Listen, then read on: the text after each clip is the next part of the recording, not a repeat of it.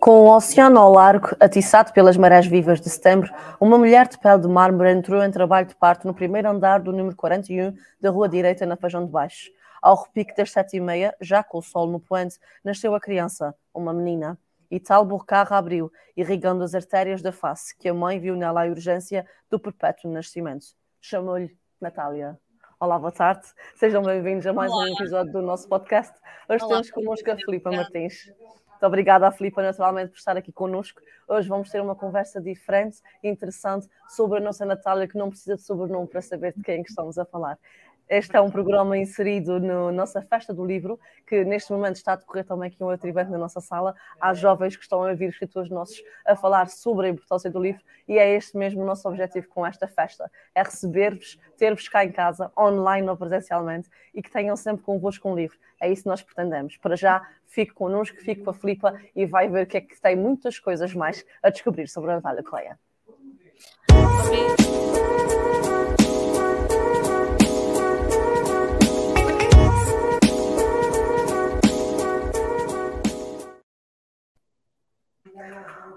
Olá, Filipa, desculpa há pouquinho sem querer uh, uh, avançamos para o genérico sem, uh, sem falares, porque nós temos por hábito efetivamente fazer aqui uma quebra, mas também não tinha explicado muito bem, peço desculpa. Uh, Bem-vinda aqui à nossa conversa. Eu é que agradeço, Patrícia, e toda a equipa das Letras Lavadas por me estarem a receber, um, ainda que não uh, presencialmente. Um dia desse, em breve, certeza, mas pelo menos uh, remotamente. Obrigada. Exatamente, obrigada a nós. Festa da literatura e da leitura e do livro. Muito obrigada. Uh, falando uh, especificamente sobre o trabalho que, uh, mais recente que, que, lançou e que durou a pesquisa durante seis anos, de, os seus últimos seis anos de, de vida, depois de uma série que fez, como foi As Três Mulheres, onde abordou três personalidades femininas muito importantes da nossa história portuguesa, depois de, desta série, como é chegar ao, a outros pormenores da vida da Natália e o que é que se descobre mais e mais sobre esta, uma mulher como ela?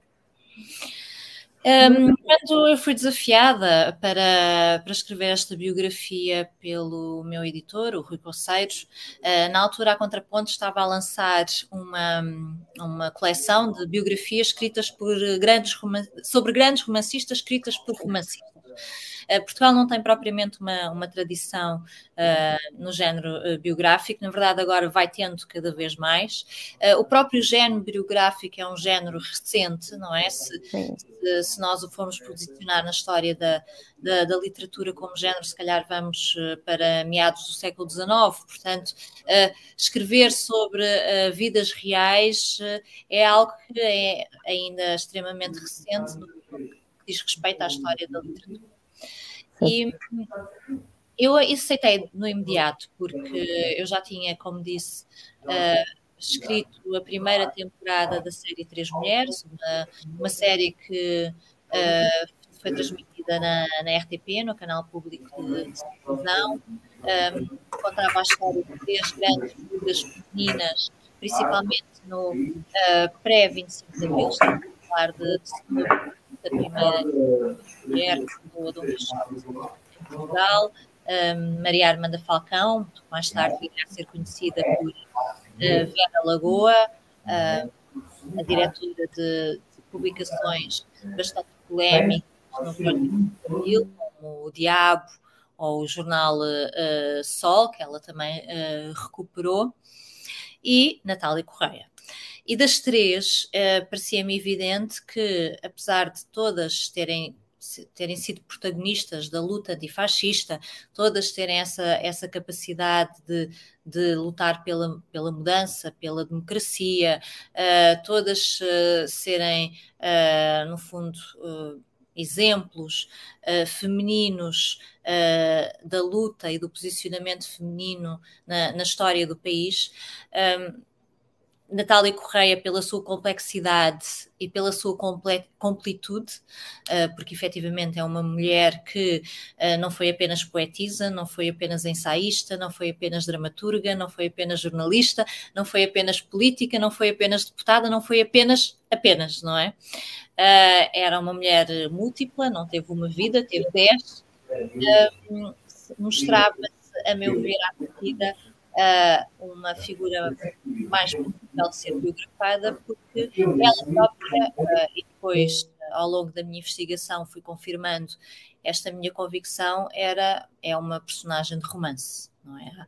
Há muitos protagonistas de muitos bons romances que não têm a riqueza e a profundidade uh, de uma narrativa Portanto, eu, à partida, uh, achei uh, teria ali um difícil, naturalmente, mas certamente muito estimulante, onde verificar ao médio. Ela não permitia, não é? Uh, João Roberto apresentou a obra na, nas correntes de escrita da Cova de Varzim, dizia que não havia momentos de pausa, não havia, não havia estar uh, no quarto ou no escritório ou uh, fechado a escrever, isso não fazia parte da vida de Natália Correia, naturalmente que fazia, não é? Ela tinha esses momentos, como sabemos, ela, ela escrevia na cama, costumava dizer que uh, gostava muito de estar na cama, mas não quando estava doente, ela tinha sempre jogos uh, inteligentes e um pouco marotos de, de linguagem, mas referia-se especificamente no facto de escrever muito na cama, se isolar para escrever e também precisar desse isolamento, mas ao mesmo tempo, em paralelo, comungava da vida e era profundamente ativa. Uh, eu tenho dito que dificilmente aceitaria escrever a biografia de um escritor apenas. Uh, eu sou escritora, percebo o tédio da minha vida, não conseguiria estar uh, seis anos à volta da cabeça de alguém, é esse processo de escrita. Uh, além de ter sido uh, uma autora uh, muito, muito profícua, não é? Ela tem e para além disso também percebi com a presença quase permanente na imprensa, principalmente desde os anos 40 também, porque ela começou enquanto jornalista, mas durante a década de 60, 70, parte da década de 80, uh, eh, ela escrevia muitas vezes a um ritmo praticamente semanal. E, e é preciso uma enorme disciplina e uma enorme militância para se conseguir ter, ter, ter esse ritmo de trabalho. Um, ao mesmo tempo que uh, era protagonista noutras frentes, não é? Nós sabemos que, do ponto de vista cívico, Natália Correia foi um, um, um exemplo nacional. Uh, ela, uh, durante o Estado Novo, e ela viveu a maior parte da sua vida em ditadura, uh, apoiou todos os candidatos da oposição, desde Norton Matos e Humberto Delgado, e, e, não o fez de uma forma pacífica, passiva, não é? Fez muitas vezes, eu deparo-me com abaixo-assinados, cartas enviadas ao executivo em que numa lista de centenas de nomes o único nome feminino é o de Natália Correia. Portanto, ela foi sempre a exceção, sendo também excepcional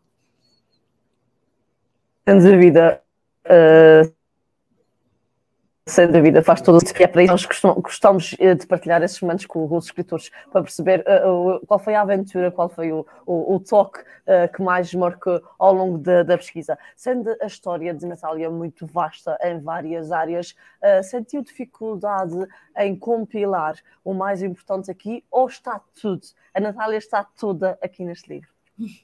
Eu acho que ninguém cabe num livro, e muito menos Sim. Natália Correia, como eu acabei de dizer, ela não teve uma única vida, teve dez. Um, eu acho que neste processo, que obviamente foi um processo uh, amoroso, teve momentos de cansaço, à medida do cansaço da vida, um, de, principalmente de, de gestão da informação, uh, eu tive a ajuda dela. Uh, Natália Correia tem, tem uma figura muito pública, podemos dizer assim, não é? Uh, ela dá-nos uma falsa sensação de familiaridade. Uh, é difícil encontrar alguém que não conheça um episódio, uma história ou uma história sobre a figura. Ela, ela hum, nos dias de hoje daria excelentes soundbites, não é? E já dava excelentes soundbites, e, e essa, essa falsa sensação de, de conhecimento sobre a figura um, falsa sensação, porque depois vim a verificar que era efetivamente uma falsa, falsa sensação, levou-me no início a ter medo exatamente de uh, chegar à conclusão de que já sabia tudo sobre a figura e que nada havia para revelar. E estava profundamente enganada. Porque um, ela fez forma tão audível, uh, ou aparentemente audível, que uh, muitas vezes eu acho que não foi, não foi ouvida e não foi percebida. Foi uh, reduzida a esse, a esse conjunto de episódios, quase a um anedotário, não é? e, e não se foi entendida na sua época e no, e no seu contexto. Eu tento sempre remeter para, para passagens da obra, porque há efetivamente um, um, um, enorme conhecimento sobre a figura, enfim, seja um, um conhecimento que é um limitado ou episódico uh, sobre a figura, uh, em detrimento do conhecimento uh, Natália. A figura é muito mais. E, e eu, a respeito da, da, da escritora, uh, cito-a numa, numa passagem do seu romance A Madonna, uma, uma frase que ela atribui à personagem Miguel, que eu acho que de alguma forma pode resumir a sua vida e figura. E ela escreveu: É preciso sonhar em voz alta, amar em voz alta, odiar em voz alta, mijar em voz alta fornicar em voz alta, ultrajar os bons costumes. E o, e o que me questionei a fazer uh, dezenas de entrevistas, a ler a própria obra da escritora. A primeira leitura da obra foi uma, uma leitura, eu, eu chamo-lhe até ingênua, porque só depois de ter a cronologia mental da vida dela e de conseguir cozer essa, essa cronologia pessoal com a cronologia do próprio país e dos grandes uh, assuntos que, que, marcavam até a atualidade internacional, consegui criar estes paralelismos entre, entre obra e vida. E, e, e vi-me uh, voltar muitas vezes à obra dela para a perceber e a compreender de outra maneira, porque a situava em, em acontecimentos específicos na vida dela que a levariam ou a teriam feito uh, escrever uh, daquela maneira. Mas quando comecei a, a, fazer a investigação, e grande parte da investigação passou pelos Açores, naturalmente, porque é na biblioteca pública de Ponta Delgada, aí perto, que. Hum, que está o espólio dela, uh, extraordinariamente tratado, catalogado pela equipa da biblioteca. Um, eu deparei-me uh, com uh, o facto de que um processo de escrita de, de, da biografia de uma mulher como esta era um pouco um processo inverso acho, a, de um, ao de um romance. Porque um processo de escrita de um romance é normalmente um, um projeto de construção. E no caso de Natália, eu obriguei-me a um processo de desconstrução. Uh, havia muitas uh, ideias, uh, e há muitas ideias feitas sobre a figura. por exemplo, que ela é incoerente do ponto de vista político. como é que alguém que foi acusado de ser criptocomunista pela PIDE durante o Estado Novo foi a autora mais censurada da ditadura, e foi a altura mais censurada da ditadura, porque atacou um dos principais pilares uh, do regime, que era a moral caduca, não é? Os livros de, dela eram considerados pornográficos, uh, uh, desmoralizadores da juventude, era assim que os, os censores, que tinham o curioso nome de leitores, descreviam um, os textos dela e os livros dela, como é que uma mulher que foi obviamente identificada com a oposição uh, durante o Estado Novo, como eu aqui já disse, apoiou desde Norton Matos a Humberto Delgado, é, é conhecida aquela, aquele episódio uh, de ela que não gostava de, de, ir à praia, não gostava do, do ritual banhista, não gostava de vestir o fato de banho.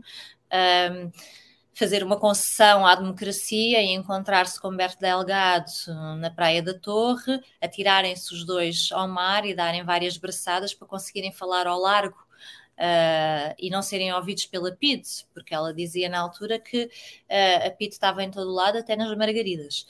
E um, essa mulher que foi, foi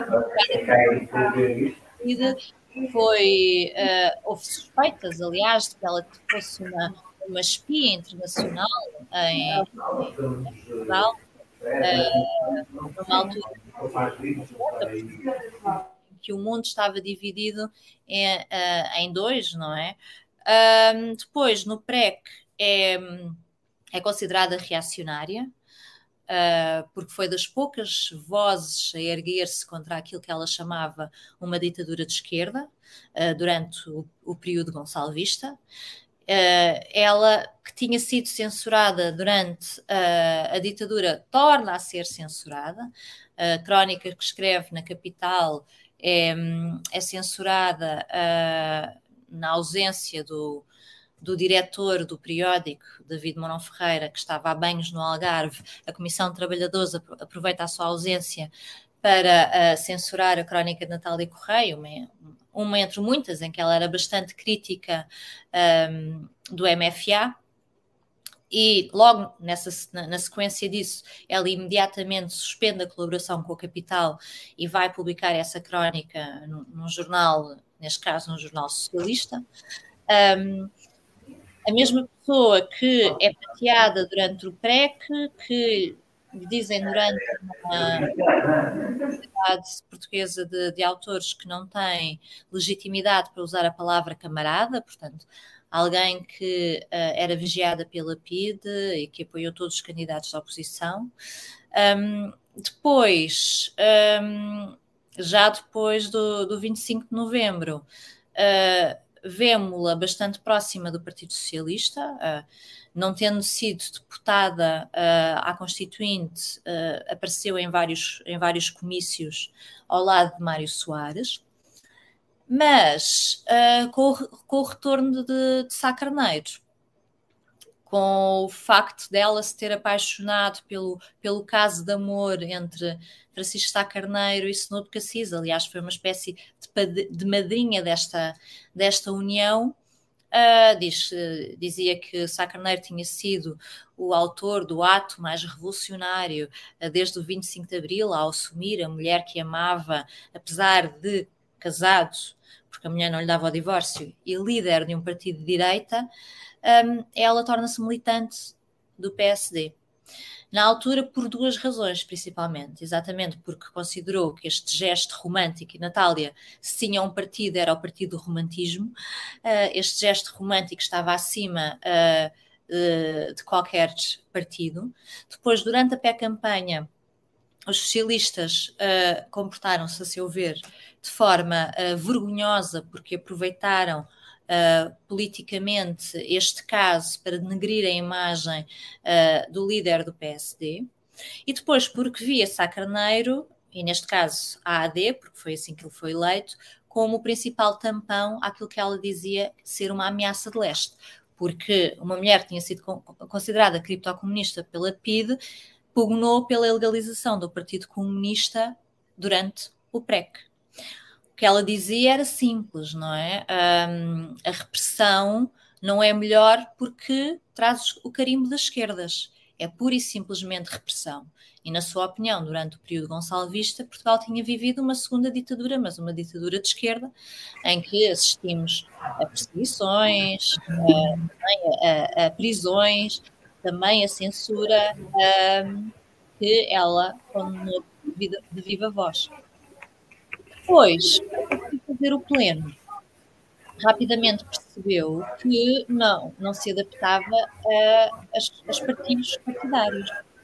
E uh, quando uh, vai para o Parlamento, rapidamente uh, percebe que uh, a que tinha, que estava ali, não para defender um partido ou um governo, mas para defender a cultura, um, era uma ideia à partida uh, ingênua e até pouco conciliável com aquilo que se espera do métier parlamentar. E a uh, Natália Correia era, era uma voz fora de tom, obviamente, no, no hemiciclo. E rapidamente uh, isso tornou-se bastante audível ao ponto de o PSD lhe ter uh, imposto dois processos disciplinares. O primeiro foi quando ela votou no, no Parlamento ao lado do Partido Comunista, mais uma vez o tal que tinha, uh, uh, que tinha defendido pela sua ilegalização, no projeto do aborto, portanto foi a primeira vez que um, um projeto de interrupção voluntária da gravidez foi ao Parlamento. E Natália Correia um, manteve-se no hemiciclo, discursou e votou favoravelmente, ao contrário de todos os deputados de direita, e havia naturalmente alguns deputados à direita que eram favoráveis ao projeto, mas para não quebrarem a disciplina partidária optaram por sair, e ela foi a única que teve a coragem e a coerência uh, de se manter no hemiciclo e votar favoravelmente, e depois porque mais tarde vota favoravelmente à amnistia no caso das FP25, quando também toda a direita era contra. Na sequência disso, impuseram-lhe uh, dois processos disciplinares. Ela só soube desses processos disciplinares através da comunicação social, mas foi extremamente lesta a responder. Uh, demoraram muito tempo a tirar uma confiança política porque já não tinham a minha. E imediatamente uh, tornou-se um, tornou-se o cartão do partido e, e uh, chegou a visitar ao Parlamento, mas aí já e também nunca mais pertencia nenhum partido político, porque havia essa incompatibilidade. Portanto, alguém que foi censurado na, na, no Estado Novo, foi censurado no PREC, conseguiu também ser censurada em democracia, porque um, a peça que escreveu para o quinto centenário de Luís Vaz de Camões, uma encomenda para o Teatro Nacional Dona Maria, uh, Erros Meus, Má Fortuna, Amor Ardente, também acaba por ser censurada e não sobe a palco. Uh, neste caso, o culpado foi Vasco Polido Valente, Lima de Freitas, que era à época diretor uh, do, do, Dona Maria, vai a despacho com, com o então secretário de Estado, era Natália Correia deputada do PSD, partido que apoiava o governo, portanto no Parlamento, eles alegadamente estariam no mesmo, no mesmo lado, um, e Vasco Lido Valente diz-lhe, diz a Lima de Freitas que nunca, só por cima do seu cadáver, é que uma peça de Natália Correia ia subir ao Nacional. E ela volta mais uma vez a ser, a ser censurada. Desde aí passa um, a chamar Vasco Polido Valente o, o, Vasco que tem asco no nome. Um, nós, retrospectivamente, pensamos, esta mulher, obviamente, que não se adapta, um, parece-nos um, um catavento político, não, se nós tivermos uh, a coerência de ver, uh, de havê-la no seu contexto e perceber que aquela sempre as coisas é que se alteraram. Sim. E os seus valores são uh, valores universais e a sua própria cartilha ética não se adaptava a, a, a momentos de em que ela tinha de alguma maneira de se adaptar coisas com as quais uh, não concordava e nas quais não, não, não acreditava. Portanto, ela é, é, no fundo, de uma profunda coerência, aparentando uma profunda incoerência. Exato. Sim, realmente é, é, um retrato bastante, bastante interessante de uma mulher que eh, foi passado, é presente e será sempre, e será sempre futuro também. Esta controvérsia, esta oposição que ela tinha face a o que para ela seriam injustiças ou, ou ou coisas menos, menos corretas, digamos assim, uh, acaba por trazer, uh, uh, acho eu, por trazer ao povo português, um, acaba por ajudar ao povo português a vencer diversas batalhas, especialmente no que toca às mulheres, não é? Sim, uma das surpresas desta investigação foi uh, a precocidade do pensamento uh, de Natália Correia sobre a condição Exato. feminina. Uh, naturalmente que quando nós pensamos em, em mulheres fortes que valorizaram o feminino na sociedade, e quando eu digo feminino, digo com sublinhado, porque Natália Correia dizia que não era uma feminista tradicional e efetivamente não era. Na verdade, houve uma fase em que ela era absolutamente crítica daquilo que ela considerava uh, o feminismo tradicional, porque dizia que era um jogo viciado, eram as mulheres a tentar competir com os homens. Uh, em, em, provas e com características que eram marcadamente masculinas. Ela dizia entre um juiz de calças e um juiz de saias, prefiro a liberdade de não haver juízes um, e, e ela, ela achava esse, esse feminismo extremamente redutor e nefasto para o equilíbrio uh, da humanidade, porque ela efetivamente o que defendia era que, à semelhança das características masculinas, as características femininas deviam ser valorizadas socialmente para que, visse, para que houvesse uma, uma harmonia. Sim. E ela associava a características uh, femininas uh, a ordem das associava naturalmente a cultura a, a, a, características femininas e associava a características a características masculinas uh, o discurso político tecnocrático uh, o próprio capitalismo a industrialização sem, sem limites. Um, e ela considerava que ao valorizar as características femininas uma maior harmonia nomeadamente com a natureza uh, conseguíamos equilibrar de alguma maneira uh, a humanidade e o mundo e, e vivermos numa maior uh, harmonia. Era essa, era essa nomeadamente a ideia do humanismo. Mas, como eu estava a dizer, uma das principais descobertas ao longo deste processo de seis anos de investigação foi exatamente a precocidade do, do pensamento Natália sobre, sobre mulher. E, este, e os primeiros textos que ela escreve sobre a condição feminina um, são de, da primeira metade dos anos 40. Uh, portanto, estamos a falar de uma Natália Correia de 20 e poucos anos, uh, que uh, começa a escrever nos jornais e verte para as páginas impressas ideias e estudos, até antropológicos, eh, sobre a evolução do feminino ao longo da, da história, que só vamos ler mais tarde, em 1949, quando Simone Beauvoir publica O Segundo Sexo. Portanto, ela falo a partir de um país em ditadura, uh, falo uh, a, a, partir de uma idade muito, muito, muito jovem, um, e só não o projeta mundialmente porque escrevia a partir de Portugal. Uhum. Uh, eu tenho a certeza que se Natália Correia fosse francesa, uh, à época, seria um nome internacional de certeza.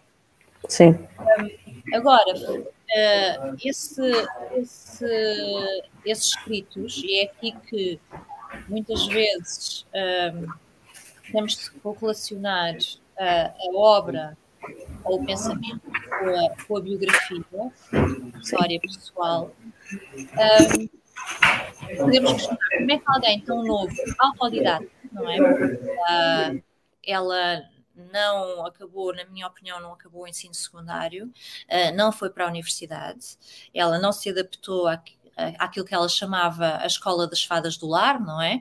Porque ela apanhou um, a reforma do ensino uh, depois da primeira, da, da, da alteração da, da Constituição, da, da, Constituição de 33, que efetivamente cria uh, o Estado Novo. Uh, em que o currículo era marcadamente marcadamente marcado, e peço desculpa pelo pleonasmo, uh, pela, pela, pelo enquadramento mental da própria ditadura. Portanto, uh, havia um currículo feminino e havia um currículo masculino. Haviam, havia as disciplinas de lavores, chapéus, economia doméstica para as meninas, e para os meninos ficava as línguas estrangeiras, as ciências exatas, portanto, esses assuntos sérios. E, e isto ia ao encontro da ideia de que uh, as mulheres serviam a nação sendo mães de família e donas de casa, e os homens eram a força de trabalho uh, do, do país. E Natália Correia, como sabemos, morreu sem saber fazer um chá. Uh, não sabia cozinhar, chorava para acender o, o, o bico do fogão uh, e não sabia assinar um cheque.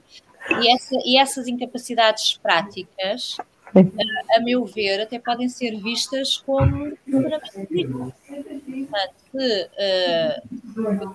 se Salazar, se o Estado Novo dizem, dizem que uma doméstica, uma fada do lar, eu vou ser exatamente o contrário disso, não é? E sabemos que, que, que Natália, mesmo até ao final da vida, uh, tinha muitas dificuldades em lidar com a vida prática, doméstica, e, uh, e percebemos que um espírito como o dela, efetivamente, não podia adaptar à chamada escola das fadas do lar. Quando, quando foi criada a mocidade feminina e, e a frequência da, da, da, da mocidade feminina passou a ser uh, obrigatória, Natália abandonou por completo o ensino público. E, provavelmente, a meu ver, não, termina, não terá terminado sequer o secundário. No final da vida, ela, ela é muito esquiva em relação, em relação ao grau de ensino que completou. Uh, mesmo quando enviava os documentos no Parlamento, no início da, das, das sessões legislativas, em que tinha de dizer exatamente quais eram as suas habilitações académicas, ela escrevia coisas vagas, como um, que frequentou os, os, os estudos liceais, ou frequentou cursos de línguas, ou é uma escritora traduzida. Portanto, era tudo bastante genérico o que me faz uh, uh, pensar efetivamente que não terminou o secundário. Portanto, estamos a falar de alguém completamente autodidata, que escolheu os seus mestres e que consegue escrever na imprensa com pouco mais de 20 anos um, sobre a feminina de uma forma que só iríamos encontrar mais tarde com Simone de Beauvoir em 49. Isto deve-se aqui, na minha opinião, a uma vivência efetivamente das dificuldades na pele é, é muito mais fácil uh, pensarmos sobre a nossa condição, claro que se tivermos ferramentas para isso, não é? Se uh, vivenciarmos essas situações específicas. E Natália Correia um, assistiu à luta de amputada da mãe com o Estado Novo Estado Novo que limitava as mulheres nas suas capacidades de ação, não é?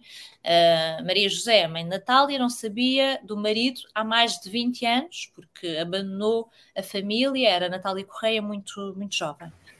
E teve de rogar, e foi esta a palavra usada pela professora, teve de rogar ao Ministro do Interior para que fosse passado um passaporte para que pudesse sair do país na companhia da sua filha mais velha, Carmen, para o Brasil. Eh, porque estava separada do marido há mais de 20 anos e não sabia o seu paradeiro, portanto não tinha forma de obter essa autorização. Quando Natália Correia e a família vieram para Lisboa, todos os bens ficaram à guarda de um vigário, que era irmão do marido de Maria José, portanto, irmão do pai de Natália, era tio, uh, um vigário da Achadinha, uh, não muito longe daí, e quando Natália dizia, uh, dava a hóstia com a mesma mão que apalpava o rabo à criada. A expressão é dela. E, e, esse, e esse padre ficou com uh, os bens da família, portanto, tinha a tutela dos bens e foi absolutamente contra a vinda da família para o continente. Portanto, os primeiros tempos de Natália Correia, da mãe e da irmã, em Lisboa, foram tempos de grande privação económica. Exato. Para além de todas as outras coisas do dia a dia, não é? Uma mulher casada, mesmo sem saber do marido, não podia abrir uma conta bancária. Sim. Não podia comprar contraceptivos, não podia ter determinadas profissões. E o mesmo explicava às filhas. Por isso, Natália Correia casou uh, ainda não tinha 19 anos, para se emancipar. E esse primeiro casamento uh, com o escrivão, um homem também muito mais velho, com o escrivão da boa hora, uh, revelou-se um casamento abusivo. Ela, ela, sabia que não queria ter filhos, ela queria trabalhar. A primeira, o primeiro trabalho, Natália Correia, como cancionetista, uh, também foi uma descoberta para esta biografia. Uh, ela uh, aparecia aos microfones da rádio sob pseudónimo, Célia Navarro, porque à época ser cadernetista na rádio era quase o equivalente a ser prostituta. E ela, e ela era uma mulher casada, portanto, para proteger o bom nome do marido, apresentava-se sob pseudónimo, mas rapidamente, uh, e isso uh, é perceptível no seu primeiro romance. Uh, Natália escreve O Anoiteceu no Bairro, que foi o seu primeiro romance, a partir deste casamento. Rapidamente, uh, este primeiro casamento manifestou-se num casamento abusivo e era, e era previsível até que acontecesse, porque nós estamos a falar de uma mulher que não era uma mulher que se integrasse uh, na, na, ou que se adaptasse à ideia fechada que uh, seria a, a mulher portuguesa dos anos 40, jovem e casada, não é? Ela uh, queria trabalhar, ela não queria ter filhos, ela chegava tarde a casa, vinha da rádio. Uh, então, para se divorciar, ela teve de ir a tribunal. Natália nunca casou pela igreja, teve de ir a tribunal assumir-se enquanto mulher adulta. Portanto, ela teve de ir a tribunal dizer que tinha traído o seu marido para que lhe pudesse ser dado o divórcio. E eu acho que é a partir deste conhecimento empírico que ela, uh, apoiada também numa enorme capacidade de estudo, consegue começar a pensar o papel da mulher. Sim, e efetivamente eh, a mãe também terá sido uma grande influência para a personalidade que ela, que ela foi adquirindo, pelo menos também é algo que se percebe, quer na, naquilo que se lê sobre ela, quer no próprio, no, no próprio livro da Filipa. E este próprio ah, livro também, dúvida, não é, sem dúvida.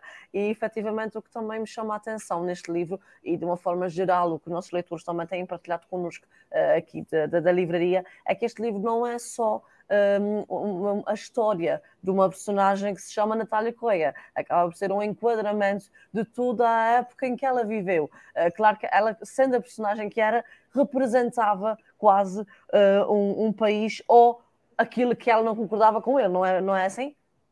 Sim, sem dúvida. A, a, a história de Natália Correia também é a história de Portugal do século XX. Exatamente, exatamente.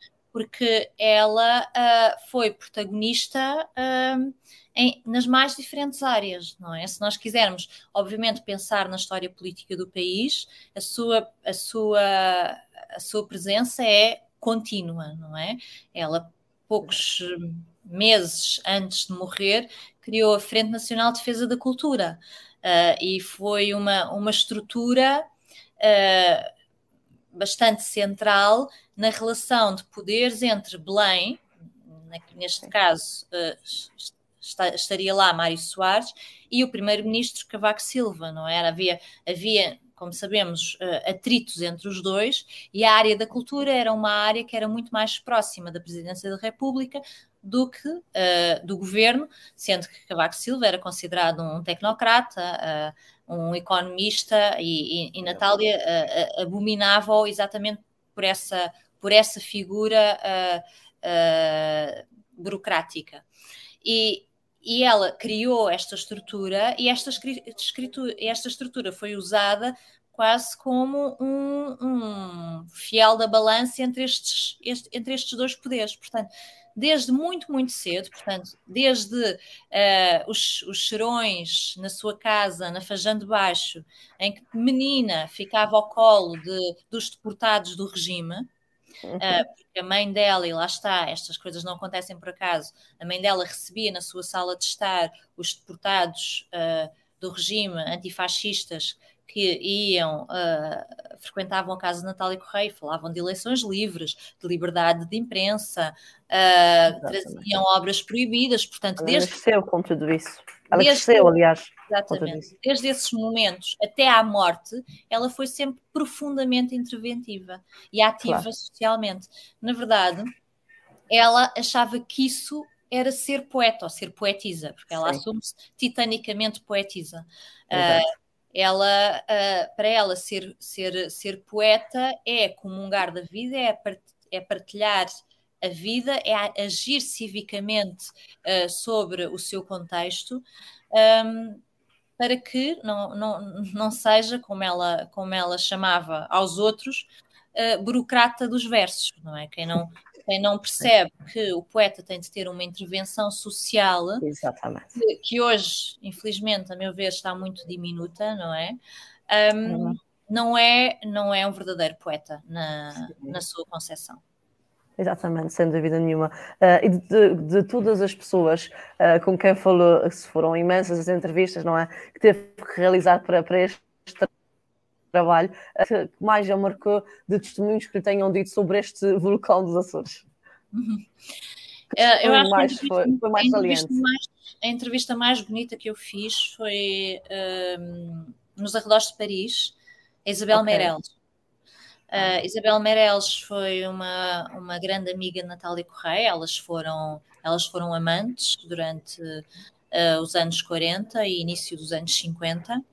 Uh, era uma escultora surrealista e um, foi, a, foi a pessoa a quem Natália Correia pediu para, para a esculpir completamente nua não, não queria pousar para um, para um escultor homem. Uh, essa, essa escultura aconteceu efetivamente. Um, Alfredo Machado, o terceiro marido de Natália, comprou-a e deu-lhe um sumiço por ciúmes. Okay. Um, Natália Correia disse a Isabel Meireles para ela se fazer pagar muito bem. Aparentemente foi o que aconteceu, porque Isabel Meireles foi com esse dinheiro para Paris e, e tirou o curso na Sorbonne. Um, Isabela foi, foi uh, uma confidente de Natália, de Natália ao longo de muitos, muitos, muitos anos. Uh, era, havia quase uma traficância de livros proibidos que Isabel lhe, lhe enviava a, a, Natália e cremes também, porque a Natália era, era, extremamente bonita, como sabemos, e também se preocupava pela, uh, em relação à aparência, e Portugal era um país muito fechado, poucas coisas aconteciam aqui ou chegavam cá, então havia uma carreira quer de livros proibidos, quer de cremes vindos de Paris que iam parar a Rodrigues Sampaio em Lisboa, uh, nesta troca entre as duas amigas.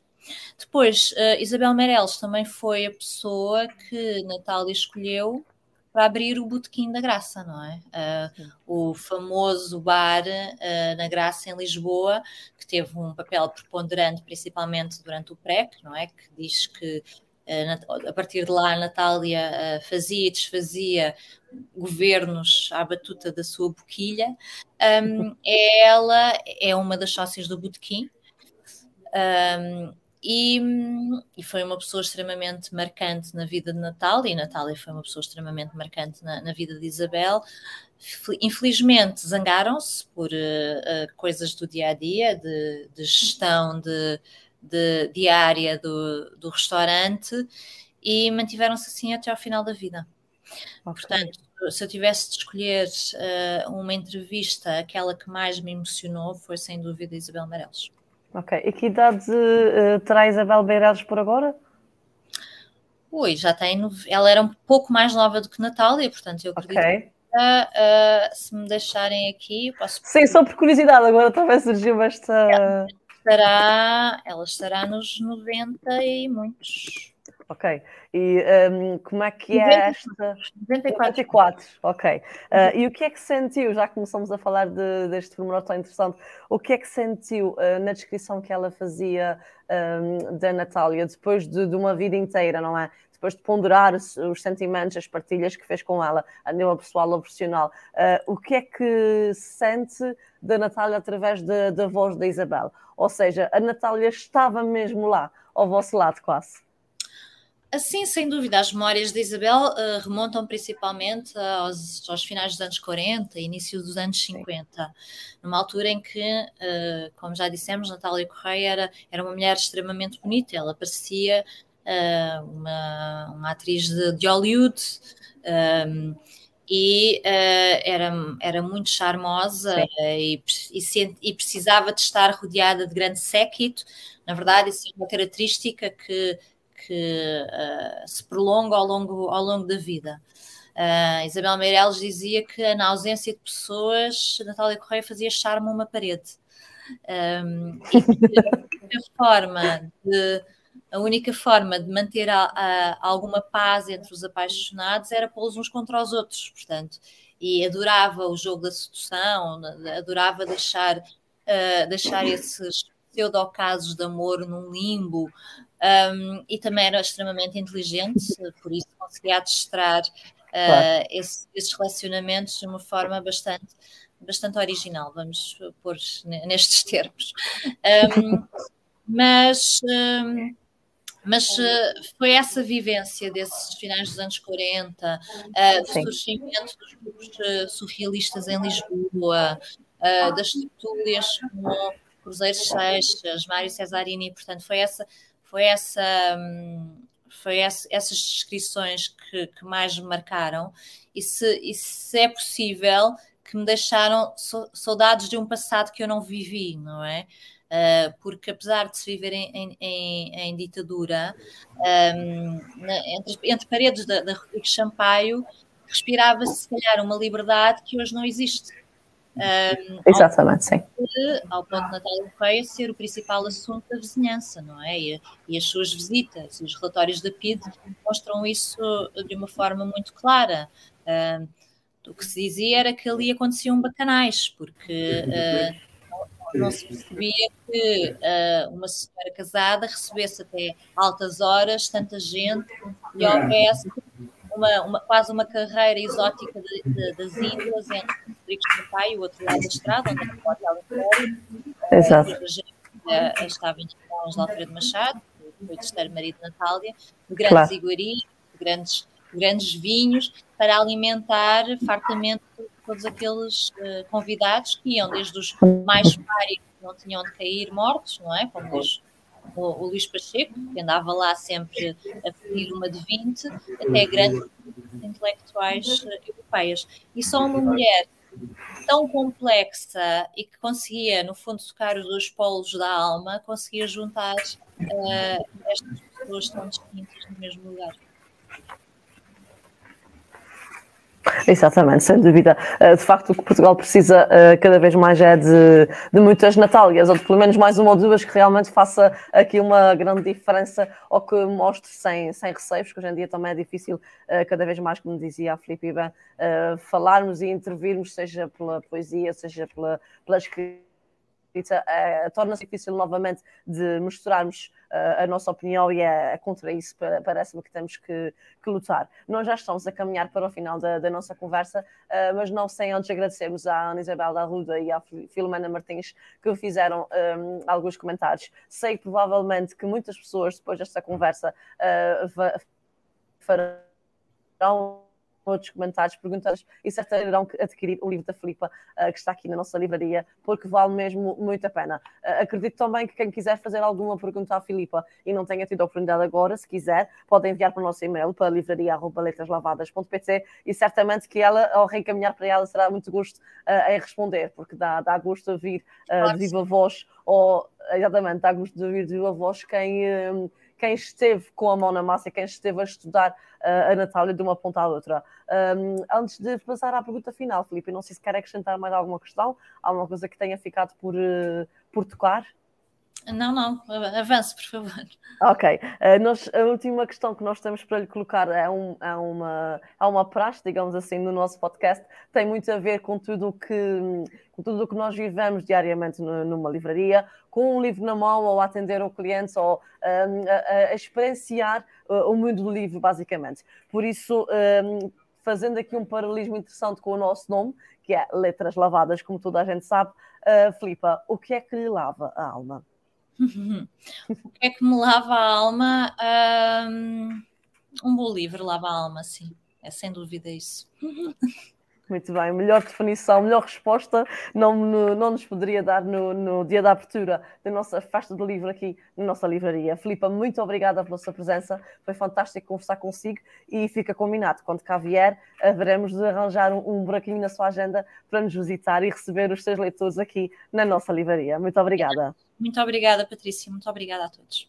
Obrigada a todos, até à próxima. Acompanhe naturalmente uh, uh, a nossa livraria, o trabalho da Filipa. Leiam este livro porque uh, não se vão arrepender de tudo, até pelo contrário. E permaneçam atentos às nossas redes sociais, conheçam o nosso programa para estes dias. A nossa festa vai até o dia 26 de abril, com descontos, livros interessantes e momentos de, de conversas à volta de livros que valem muito a pena assistir. Obrigada por tudo, obrigada por estarem deste lado. Até à próxima e já sabem, leiam e tenham sempre a alma lavada. Obrigada.